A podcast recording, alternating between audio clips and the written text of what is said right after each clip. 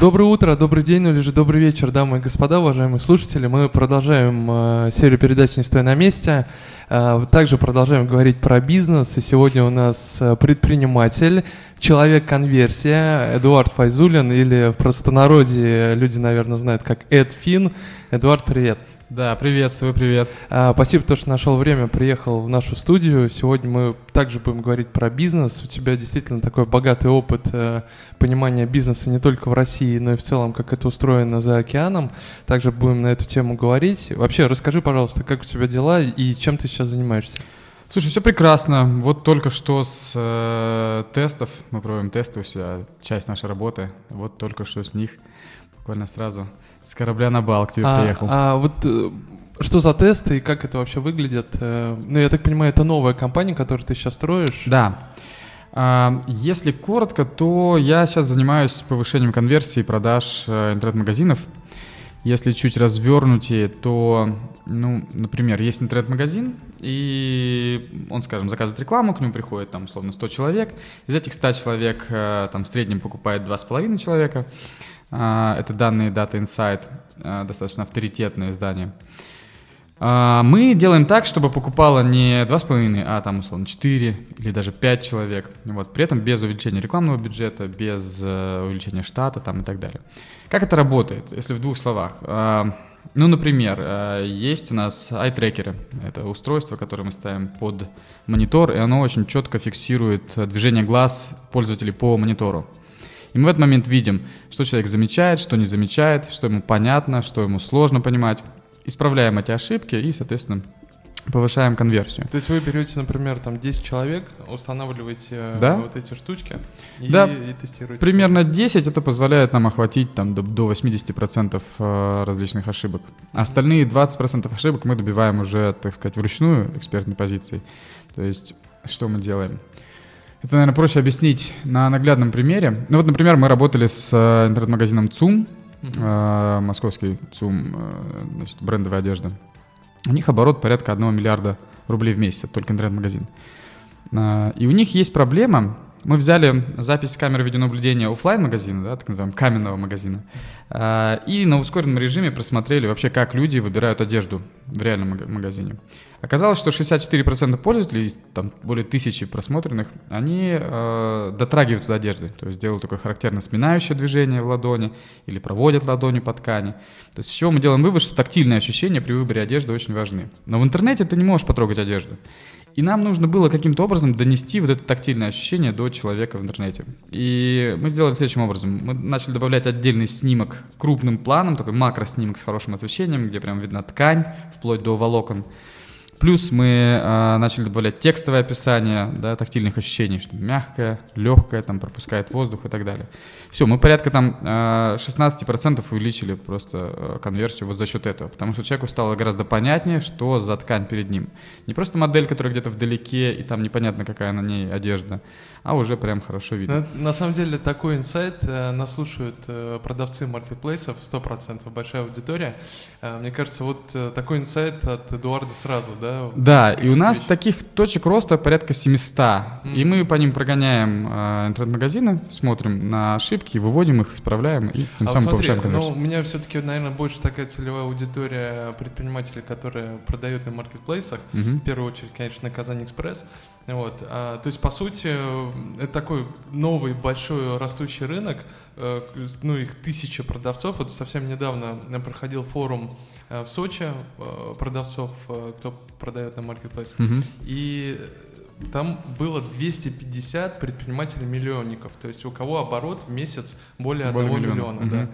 Вот. И на самом деле тоже такой огромный на самом деле рынок. А, допустим, вот у меня, к примеру, да, есть магазин э, по продаже, не знаю, там, а, продуктов питания, ну, к примеру, uh-huh. да. Ну, с продуктами отдельная история, ну, например, одежда, да, допустим. Uh-huh. Я вот хочу как-то увеличить конверсию в рамках своего магазина на маркетплейсе и могу к тебе обратиться, по сути, для того, чтобы да? ты дал обратную связь. Да, совершенно за, верно. За какую-то фи.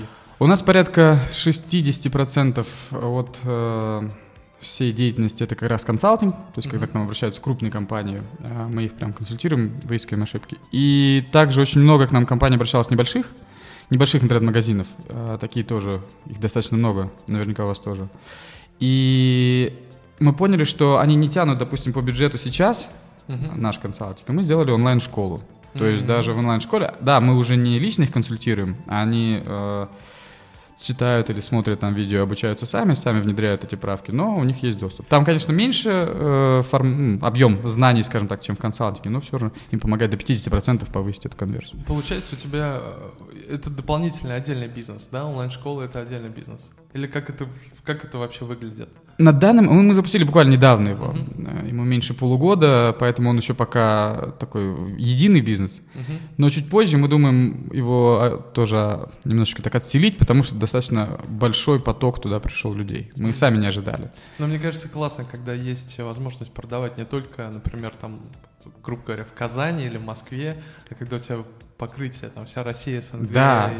И, я недавно э, настраивал рекламу на Ютубе, и так как я неопытный таргетолог, э, я настроил ее с ошибками, естественно, и не выбрал регион и не выбрал язык. И очень большое количество было посетителей и просмотров именно США, англоязычных посетителей, которые просили перевести. Я подумал в какой-то момент, почему бы нет. Ну, то есть это очень крутая точка роста, типа, почему бы не перевести, просто прочитать на английском да. и запустить точно так же. откуда вообще у тебя идея пришла запустить вот историю с увеличением конверсии, и где ты ее подсмотрел, и как вообще это длинная история. Изначально я занимался, у меня было диджитал-агентство, то есть мы делали сайты, мобильные приложения, интернет-рекламу. А потом я уехал в Штаты, и вот в Штатах как раз я увидел вот это. Подожди, у тебя был бизнес, и ты, ну, слушателям нашим, чтобы было понятно, у тебя был бизнес, и ты как бы все оставил и переехал в Америку. Да, в какой-то момент э, начали появляться конструкторы сайтов, очень много фрилансеров, которые демпинговали по цене. Это стало не так интересно, как раньше было. И я решил в какой-то момент просто продать бизнес. Я его продал небольшие компании, небольшие агентства, они продаются не как бренд, они продаются как этот пул клиентов с пулом исполнителей. Таким образом. Да, и поехал в Штаты, и там уже поработал в Силиконовой долине. Там увидел, что есть вот такое направление. Мне оно очень понравилось. Оно было близко нам в каком-то смысле, то есть по предыдущему опыту. И вот оттуда я уже привез сюда. Да, здесь этим практически там никто не занимался. Понятно. А в Америке это какой рынок, какой объем рынка? Примерно смотрели? Мы смотрели, э, по объему рынка сложно сказать, потому что очень такой, только начинается этот рынок, только зарождается, можно сказать. И, но ценник там, там порядка в 12 раз выше, чем вот наш, mm-hmm. допустим, ценник. А какой средний чек, например, на обслуживание? Допустим, у меня есть э, интернет-магазин, и для того, чтобы обратиться в эту компанию в Америке, потом поговорим у тебя, сколько это стоит. А, в Америке это стоит порядка 10 тысяч долларов а, вот это средний такой чек на вхождение, и там большое количество дополнительных опций, там в зависимости от направления интернет-магазина и многих других параметров. В России это стоит чуть дешевле, ну как чуть, не чуть. Вот у нас средний чек это 200-300 тысяч uh-huh. рублей в зависимости от объема интернет-магазина. Но, а, как показывает практика, мы находим огромное количество ошибок, и мы берем несколько итераций. То есть, допустим, три раза по 200 тысяч, например, там, mm-hmm. или четыре раза. Потому что за один раз, за один присест мы просто все ошибки не успеваем. Мы рассказываем, yeah. вот есть еще у вас ряд ошибок, если хотите, можно с нами поработать. Я говорю, давайте. А, сейчас мы думаем про некоторую абонентскую плату. То есть, когда компания выплачивает, да, там определенную сумму, и мы им каждый месяц какие-то ошибки находим. А вот одно дело находить, а исправляет кто? Вы исправляете или вы как-то совместно? У нас есть такая услуга, то есть мы можем исправить, но, как правило, крупные интернет-магазины, особенно вот, например, ЦУМ, да, они в свою кухню не пускают никого. Ну, то есть у них там свои программисты, свой код, и они туда стараются никого не пускать. С банками мы работаем, которые точно так же, у них большие там пороги безопасности, они тоже никого не пускают туда. Поэтому мы выкатываем большое подробное техническое задание для дизайнера, для контент-менеджера, для там, программиста, где все подробно по пунктам расписано, что, как, где, когда сделать. А им достаточно просто это внедрить. Понятно. Ну вот э, ты этой сколько темой в России занимаешься? И сколько уже компаний у тебя? Большой пул? Да, пул достаточно большой. Мы этим занимаемся всего около двух лет. А, но первый год это было такое становление в том смысле, что, с одной стороны, здорово, когда ты приезжаешь, здесь нет конкуренции, То есть э, спокойно делать не хочу, никто не мешает. А с другой стороны, это же и минус, потому что сама по себе услуга еще не востребована. То есть они мало кто знает, ее мало кто спрашивает. То есть когда условно тебе нужно выучить английский язык, ты понимаешь, тебе не нужно объяснять, что он тебе нужен. Ты просто находишь себе репетитора по там, каким-то им параметрам. Сейчас, кстати, даже, по по гороскопам ищут. Да. А в моем случае мне нужно было объяснить, что это такое, почему это полезно, какой это дает результат. Поэтому я начал, я написал книгу на эту тему, я написал YouTube-канал на эту тему, я начал писать статьи на разных отраслевых изданиях, типа VC.ru, Коса.ru, там, Хабр, ну, где собираются маркетологи, разработчики. И вот через них пошел очень хороший э, фидбэк и пошло очень много заказов. То есть доходило до того, что нам вызванивали и давайте поработаем. Ну, то есть вот сумму мы примерно так и поработали. То есть они сами на нас вышли, мы за ним не, не ходили, не бегали, случайно совершенно. Вот после прочтения Прикольно. одной из статей, да. А, ну вот по, по поводу жизни в Америке отдельно хотелось бы поговорить. Вообще, как жизнь в Америке, чем она отличается от жизни в России? Слушай, да многим отличается. Хотя я жил не только в Америке, жил, допустим, в Нидерландах, uh-huh. и американцы в каком-то смысле даже близкие, ближе к русским, чем э, те же самые европейцы. Потому что в Европе, например, там магазины до 6 работают многие, а в Штатах также круглосуточно. Uh-huh. Да многим чем отличается, например, ну, даже какие-то бытовые вопросы. Условно, мы выходим там из сауны, с, я с русским товарищем, и, э, ну, при фитнес-зале сауна, я с русским товарищем, и с нами еще два американца, коллеги. И мы с русским товарищем друг другу на автомате говорим с легким паром. А американцам интересно, любопытно. Они такие, что это значит? Попробуй объяснить человеку, который не знает, что значит. Я такой, ну, пожелание хорошего самочувствия. То есть зачем вы желаете хорошего самочувствия после сауны? Я говорю, да я как-то не задумывался об этом, зачем. Или, например, я пошел а, на свидание с девушкой, с американкой в Нью-Йорке, повел ее в, в, в Новиков ресторан, где есть там русская кухня. Mm. Я заказал ей борща, и, и приносит борщ, она говорит, окей, я понимаю, что такое суп, но почему такого цвета? Оказалось, что у них свекла крайне непопулярна. Ну, то есть ее можно где-то найти там, но довольно сложно. Это как у нас, условно, например, какой-нибудь тайский фрукт. Его можно найти, но не в каждой там пятерочке или в каждом магните продается, понимаешь? Не, не все о нем знают. То есть попробуй объяснить человеку, который никогда в жизни не видел э, свеклу, что такое свекла. Ну, там, обходными путями, это как картошка, вот под землей овощ растет, бла-бла-бла. Или, например, подобных вещей, ну, то есть различных в менталитете, их очень много. А, аналогично в бизнесе, например, э, здесь, когда мы работали, приходили какие-то крупные компании, где собственники, такие матерые ребята, они могли там и голос повысить при переговорах. Ну, то есть это было считалось как нормой. А американцы никогда не кричат. То есть они спокойно обсуждают, каким-то вещам приходят. И это интересно, с одной стороны, а с другой стороны менее привычно. И когда ты переезжаешь из страны в страну, ты хочешь, не хочешь, начинаешь замечать такие, э, такие вещи и выносить из них что-то хорошее. Поэтому я всем рекомендую съездить, даже если вернуться. Да, но как-то вообще, наверное, отношение к людям, к бизнесу, как у них отношения, как они вот... Слушай, конечно, у них лучше отношения в том смысле, что у них он просто давно, а, и это капитализм. То есть они с этим рождались уже в нескольких поколениях, поэтому у них к этому отношение лучше. В России все же еще есть определенное недоверие к предпринимателям, что это обманщики, какие-то воры, особенно у людей старших поколений. Ну вот, а там этого нет. Там к этой специальности, к этим людям относятся очень хорошо. Поэтому, конечно, ты видишь на каждом углу какие-то вещи и какие-то инсайты для себя, условно там на заправках у них везде цена, там, условно, доллар 99, например. И ты потом начинаешь понимать, что это до сих пор работает, потому что они до сих пор этим пользуются. В России все-таки этого меньше. Ну вот ты жил в России, у тебя был бизнес. Просто нас слушают э, предприниматели и mm-hmm. думают такие, так, вот я, у меня бизнес нормально зарабатывает, у меня есть хорошая машина. Просто все взять и бросить и переехать в Америку, ну просто типа, ну как вот с теплого местечка куда-то переехать в другое место. Как ты вот, где тебя ну, понятно, что сайты, да, понятно, что демпинг со стороны конкурентов. Но вот что было ключевым таким моментом, что ты понял, да, действительно, мне пора уезжать? В какой-то момент у меня все было очень даже неплохо. Ну, то есть я купился там новый Мерседес. Все, в общем-то, хорошо по местным меркам. Но было ощущение, что уперся в какой-то потолок и нет какого-то роста. То есть нет ощущения какой-то масштабности твоей деятельности нет ощущения того, что ты оставишь след в истории, и твои внуки будут говорить, дед-то у нас вообще зажигал нормально. То есть вот какого-то такого мне хотелось, и мне этого не хватало. Вот, наверное, это меня все-таки больше подвинуло. Мне... Я не привязываюсь к вещам с какого-то момента. То есть вот у Альберта Эйнштейна, по-моему, есть отличное выражение о том, что если вы хотите э, вести счастливую жизнь, вы должны быть привязаны к цели, а не к людям или к вещам. Да. То есть и в какой-то момент вот я ощутил это на себе. А, вот до отъезда а, в США, например, я купил себе там новый автомобиль. Это был Mercedes-Benz, который я собирал на заказ, который был в комплектации AMG. То есть это прям была моя мечта. Вот. И затем, до поездки в США, перед мной стал выбор, ну, продавать его или нет. Ну, то есть, если я продаю, то я еду, если я не продаю, соответственно, uh-huh. я не еду, но зато остаюсь с автомобилем.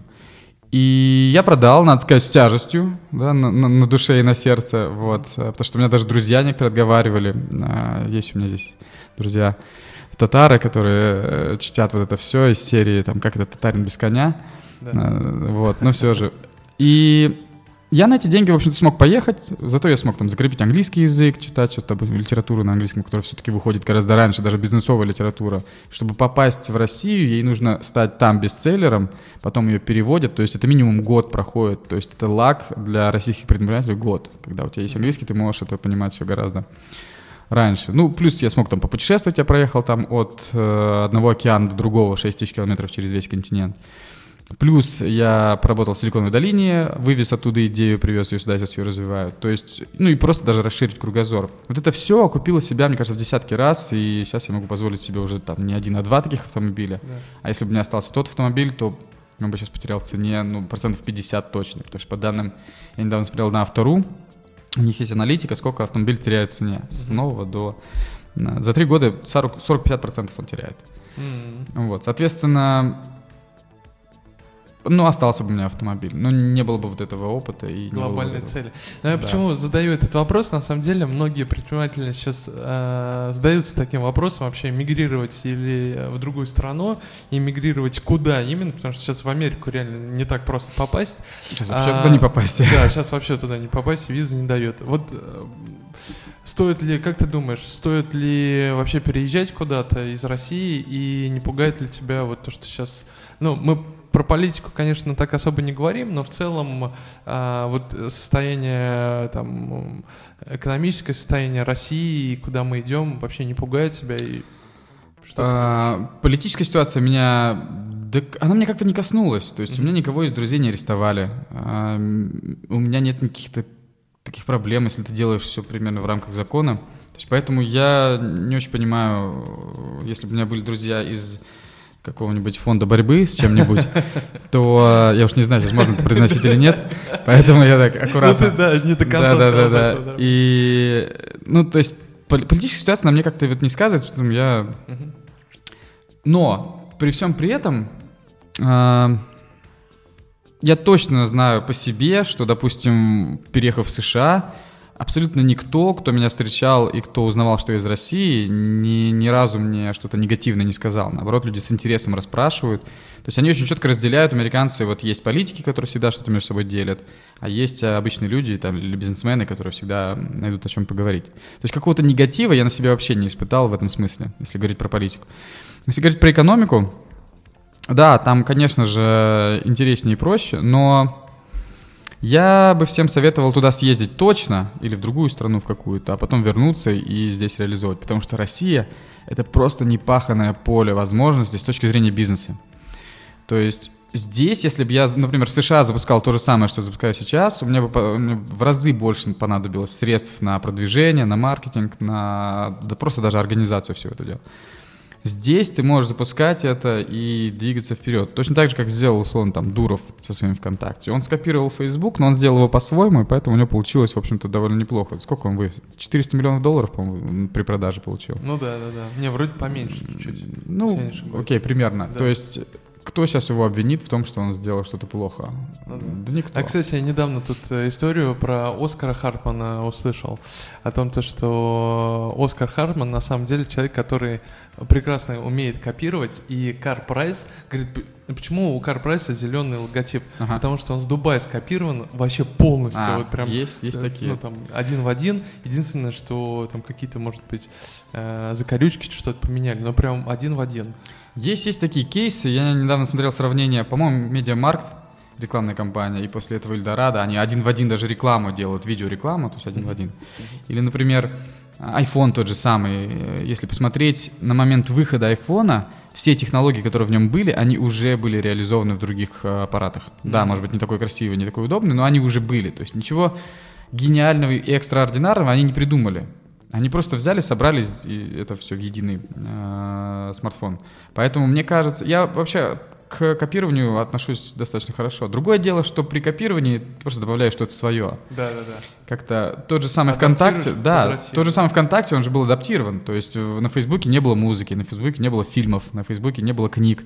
Да, вопрос уже второй о том, насколько это было легально, но потом они вроде это все поправили. Но сам факт того, что это была похожая социальная сеть, но все-таки со своим, э, со своим, скажем так, ну, да, понятно, что можно копировать. А как ты думаешь, э, удача в бизнесе это основное? Я думаю, что это не основное, но это играет свою роль. Ну, то есть... Ну, на сколько вот это... процентов, например, из 100? О, я не знаю, на сколько процентов. Вообще прогнозировать процент — это дело неблагодарное, и у меня не получается особо. Но я могу сказать так, что есть выражение о том, что нужно оказаться в нужное время в нужном месте, и я его дополняю обычно, нужно оказаться в нужное время в нужном месте подготовленным. Mm-hmm. То есть если человек просто встречает в лифте условного какого-то CEO какой-то организации, он с ним поздоровается, может быть, сфотографируется и все. А если человек до этого подготовится и будет готов к нему там за 30 секунд что-то выдать, то у него больше шансов э, какой-то результат от этого А я тут слышал такую гипотезу, что до 10 миллионов долларов э, 80% упорства, ну, чтобы достигнуть да, этих да, да. показателей, это 80% упорства и 20% удача, а все, что выше 10 миллионов долларов, это 80% удачи и 20% упорства. Это же вот э, теория Паретта, по-моему, да, 80 на 20. У него же многие ее интерпретируют не совсем корректно, как мне кажется. Все считают, что вот 20% э, делаешь, 80% получаешь. Но э, тот же самый Паретто указывал о том, что без остальных 80 вы не достигнете этих 20. То есть они тоже важны и тоже нужны. Поэтому удача, конечно же, играет огромную роль.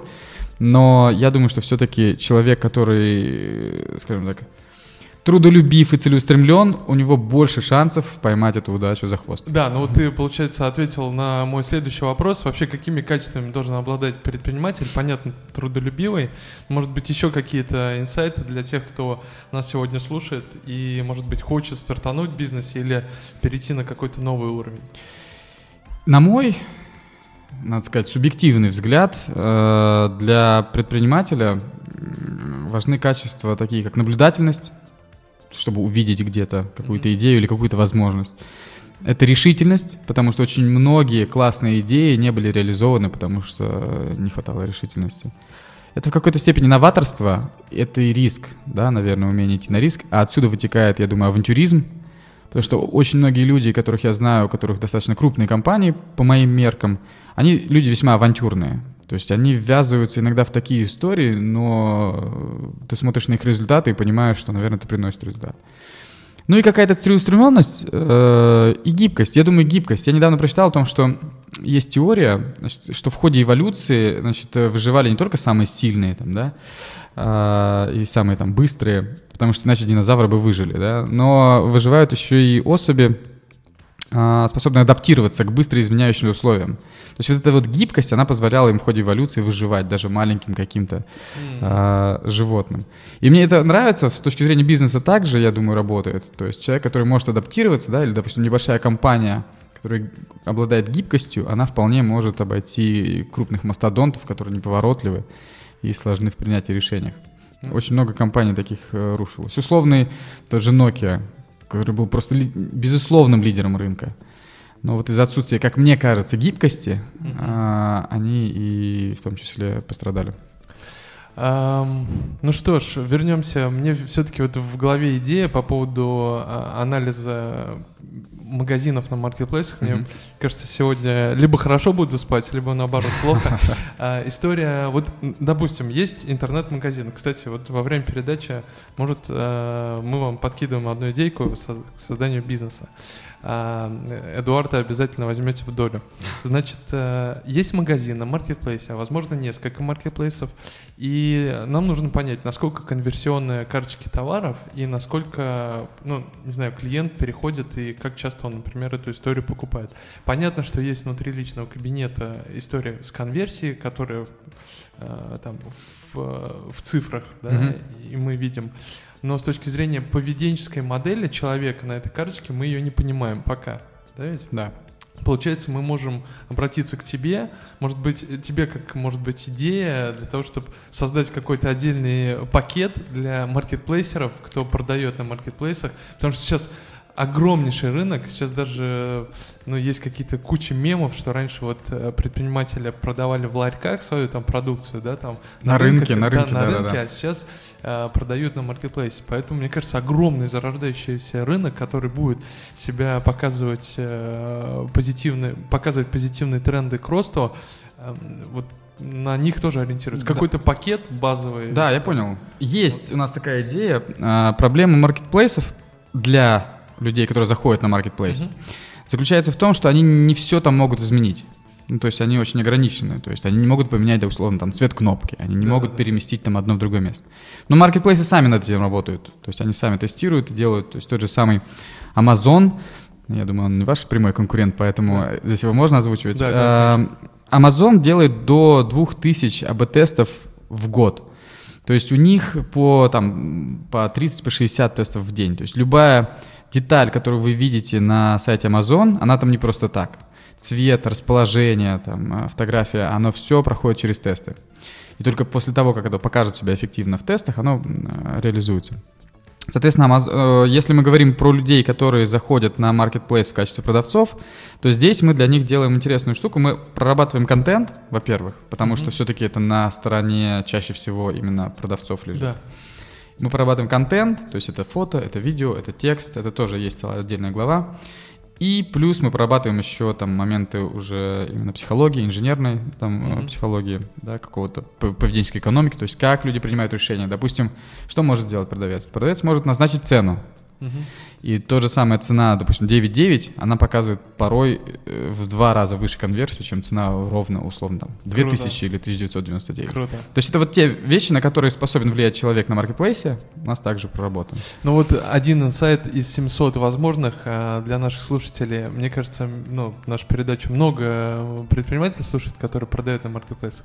Вот, а если э, предприниматели, у которых есть уже крупные магазины и хотите увеличить конверсию, вот, мы обязательно в подписи оставим э, контакты Эдуарда, и можно будет э, обратиться и как минимум уточнить да, о да, да, конечно. возможностях для увеличения конверсии. Вот, у нас, к сожалению, э, мы ограничены по времени, мы всегда в таком жестком достаточно для себя выдуманном э, регламенте. Мы стараемся плюс-минус до 30 минут укладываться. Но, у нас есть очень любимая рубрика «Вопросы по Марселю Прусту». На эти вопросы нужно... только от... у вас еще и Владимир Владимирович да, Познера. да, да. Ага. Мы, кстати, да, э, на Владимира Владимировича Познера им, безусловно, мотивируемся, смотрим, и эти вопросы, конечно, э, всегда тоже интересные как и предпринимателям, которые приходят к нам в гости, ну и также слушателям. Вот, на эти вопросы максимально коротко нужно отвечать. Ты готов? Конечно, да. Ваша самая характерная черта? Самая характерная. Я думаю, оптимизм. Качество, которое вы больше всего цените в мужчине? М -м ответственность. Качество, которое вы больше всего цените в женщине? Верность. Что вы больше всего цените в ваших друзьях? Верность, я уже сказал, да, про женщин. А, я думаю, инициативность в плане поддержки. Что является вашим главным недостатком? Лень. Но здесь можно сделать поправку, потому что я недавно пересмотрел свой взгляд на лень, и лень это даже, наверное, стало для меня все-таки положительным. Лень в каком-то смысле двигатель прогресса, я вижу, потому что именно она двигает очень многие вещи. Какое ваше любимое занятие? Занятие? Теннис в последнее время играю. Какова ваша мечта о счастье? Мечта о счастье? Да. Баланс. Баланс между работой и личной жизнью. Что вы считаете самым большим несчастьем?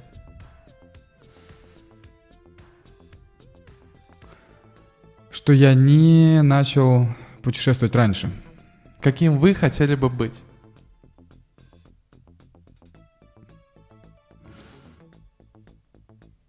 Я бы хотел оставить след в истории.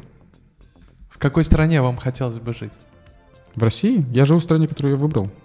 Ваш любимый цвет? Хм. Он меняется у меня от года к году, как мода.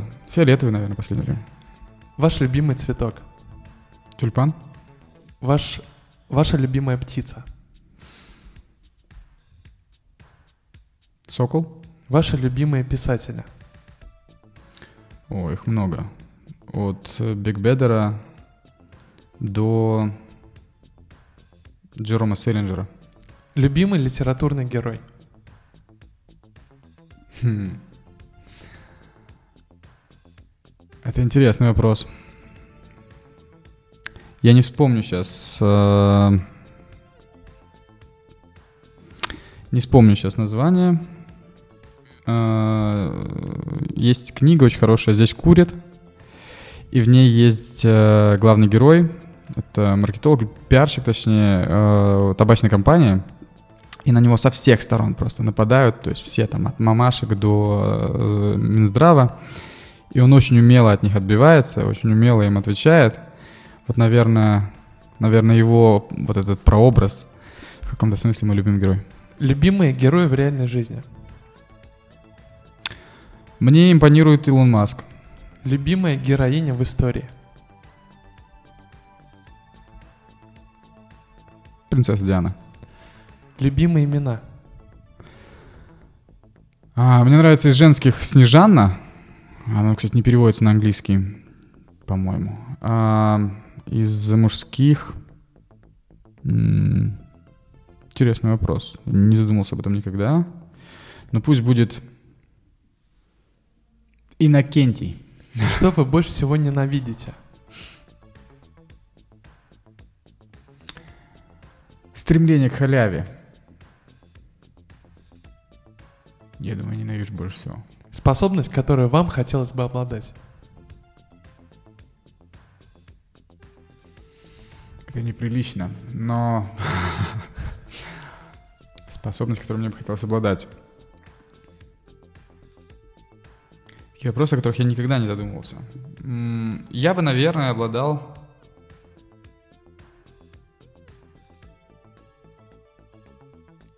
умением прогнозировать будущее, читать будущее. Как вы хотели бы умереть? О, как-нибудь быстро и приятно. Например, там, занимаясь сексом. Ваше состояние духа в настоящий момент? Ну, приподнятое. Каким пороком вы чувствуете наибольшее снисхождение? Чревоугодию. Ваш девиз. Я достаточно оптимистичный человек, поэтому вот оптимистичные девизы, девизы с э, приятным прогнозом на будущее, это вот все мои девизы. Дорогие друзья, уважаемые слушатели, сегодня у нас в гостях был Эдуард Файзулин, предприниматель, человек конверсия, ну и либо, как вы его, наверное, знаете по Инстаграму, Эдуард Фин. Эдуард, спасибо тебе большое за интервью. Спасибо, что позвали. Дорогие друзья, с вами мы увидимся и услышимся ровно через один месяц. Всего доброго. Пока-пока. Пока. -пока. Пока.